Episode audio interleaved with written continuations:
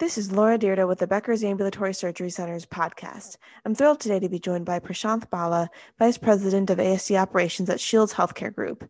Prashanth, it's a pleasure to have you on the podcast today. Laura, thanks so much for having me. Pleasure to talk to you and tell you a little bit more about our story. Fantastic. Well, before we dive into the questions, can you tell us just a little bit more about yourself and your background?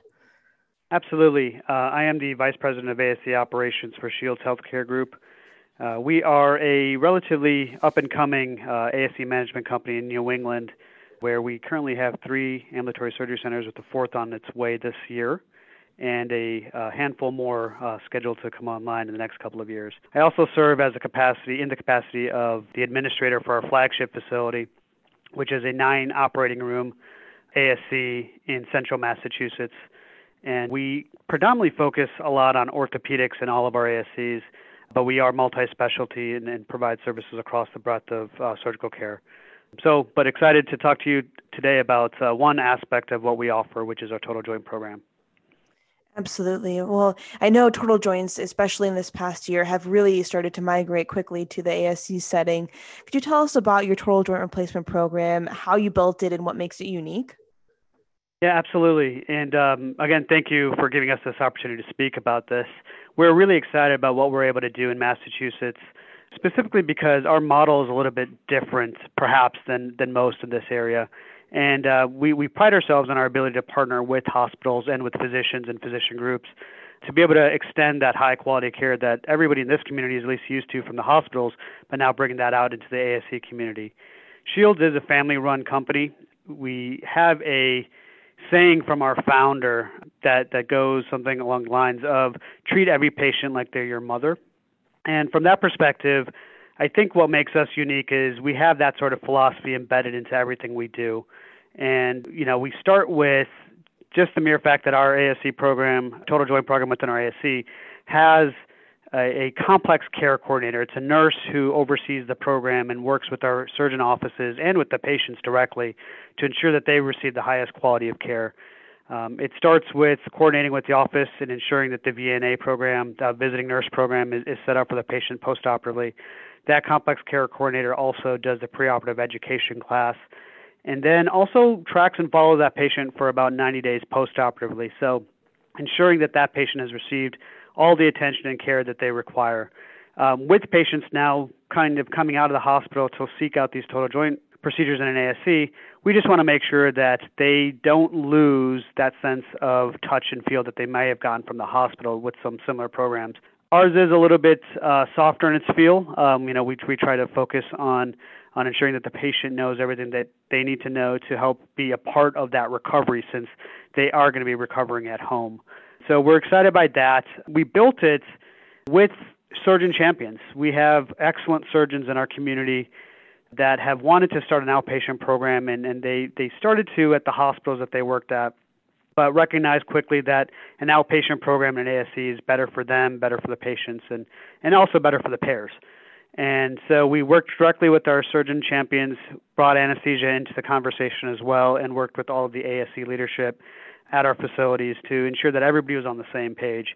And, and that helps because that allows us to create sort of a standardized best practice uh, across our network. And so if a patient receives care at any one of our ASCs, any one of our Shields ASCs, they're receiving that same high quality of care. And, and we're continuously improving that process so that, so that we can stay out in front of the trends uh, of total joints and other high acuity cases and ensuring the patients receive the best quality of care. That's fantastic to hear. And obviously, the ability to provide that high quality care is so, so important.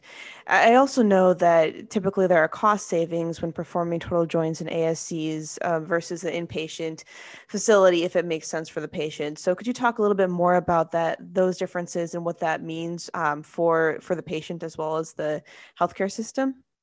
Yeah, absolutely. And that's a huge piece uh, to this pie, if you will, or the puzzle for the overall economics of healthcare. And I look at the cost savings really in two forms.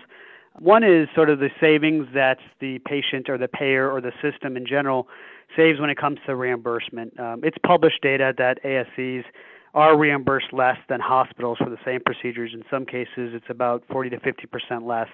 And that's published straight from Medicare sources. And so you can see that uh, where there is an immediate cost savings there. But I think the area where we have the strongest impact uh, on our ability to improve cost within the healthcare uh, system is really on that delivery of care. And so we work with our partners, our vendors, to ensure that the price of implants are appropriately priced to match that reimbursement, to match the site of care.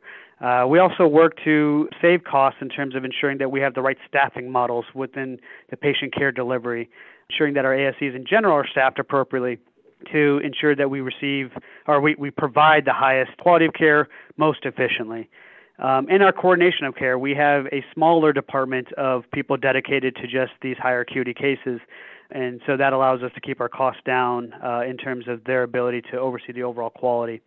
And for most situations in ASCs in general, but definitely in our situation, we don't actually have an overnight stay. So I know some hospitals might do a 23 hour observation, or their patients have to stay a little bit longer into the day before they're discharged on the same day.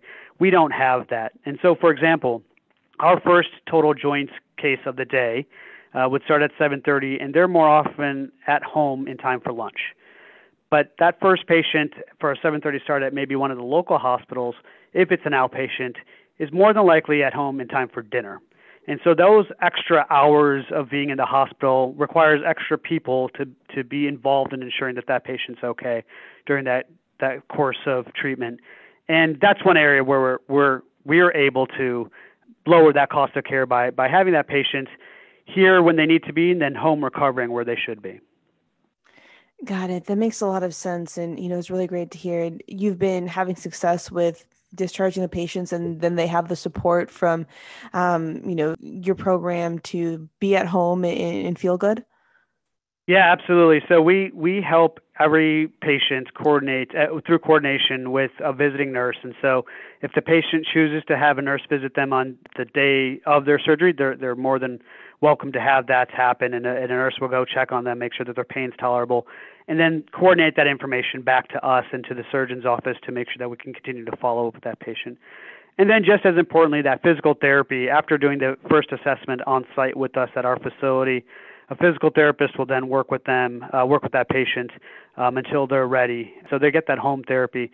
And ultimately, there's there's nothing better than being able to just recover at home. Um, I think you know patients are, are much better, you know, waking up and and uh, feeling the comfort of their own bed um, as opposed to being in a hospital or or in a facility where they're for at least 23 hours.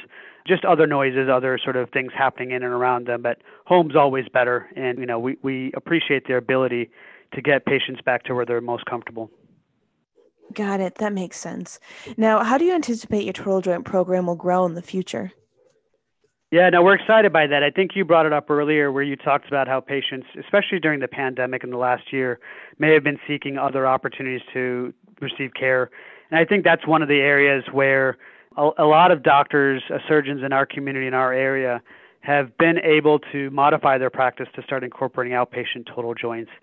And so I think that's just going to continue. I think more and more patients are becoming consumers. I think more insurance companies are also getting more involved in reducing the cost of care. And so I see uh, more patients looking for surgeons that have an outpatient total joint program or a location where they can do so.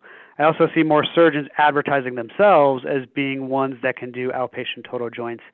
As as much as our hospitals have done to take care of our communities during the pandemic, I also think that there's a great deal of partnership that we've been able to achieve in helping those appropriate patients make it to the outpatient setting within our ASCs. And so we're excited by that. But I also think it's going to continue to grow. I think you're going to see a larger percentage of patients having an outpatient joint, whether it's at a hospital or at an ASC. And that starts with Medicare just making that rule change in the last couple of years to bring knees and then hips onto the outpatient fee schedule. Um, and so we'll continue to see that. I think one of the things I'm hoping for is to see the total shoulder make it onto the ASC fee schedule as well, so that we can continue to provide that joint along with our knees and hips um, in an ASC. There's nothing more ambulatory than a shoulder procedure, and so hopefully we'll be able to continue to do that as CMS makes that change in the next couple of years.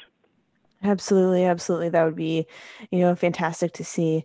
Now, before we wrap up our conversation, could you share the top three trends that you're following in healthcare today? Absolutely. And I'm kind of excited by what's I think is coming down the pipe for us. And uh, I think one of the biggest trends that I'm following today, of course, is just that higher acuity of care and how it's going to continue to move outside the hospital's four walls. So it starts with total joints, uh, which we just talked about. I think spine is going to be another big one that's going to continue to grow in this decade. And then one that I'm starting to hear a lot more about, uh, which we're also looking into, is cardiac care. And so, what procedures can make it to an ASC, and what what procedures um, are appropriate. And of course, that's state by state regulated, and you should understand what your state's regulations are. But I'm excited to see what you know the bright minds of our ASC world are thinking about when it comes to those three. There's another area within that that I'm also looking at, and it's really about cancer-related treatments and procedures. Um, there are new technologies out there for cryoablation and aquablation, which I believe are going to change the way we treat certain cancers, especially for prostate cancer. And there's probably a world in which some of those can be done in the ASC. But I think that piece kind of dovetails into, I guess, my, my second trend, which is what procedures are going to make its way from the hospital to the ASC and then the ASC to the clinic. And so I wanted to keep my pulse on, um, my finger on the pulse of what, what that migration is going to be. Those technologies I just mentioned with cryoablation and aquablation probably have a start in an ASC, a hospital or an ASC, but I think it'll eventually end up in a clinic procedure room. I think for what we do, uh, a lot of orthopedic care, such as carpal tunnels, are probably going to be migrating into the, the clinic procedure room. I know they have already in other places in the country, uh, but I expect that to, to happen in the next few years where, we'll start, start seeing less of that in, in an operating room and more in procedure rooms around the country. And I guess finally, the, the last sort of trend I'm looking at is I'm watching to see how artificial intelligence – makes its way into healthcare. I think right now what what we're seeing, uh, what I'm looking at at least, is how we can include artificial intelligence into some of our back office functions like billing and coding. Uh, there's probably a, a really good place for it on prior authorizations and in the entire revenue cycle model.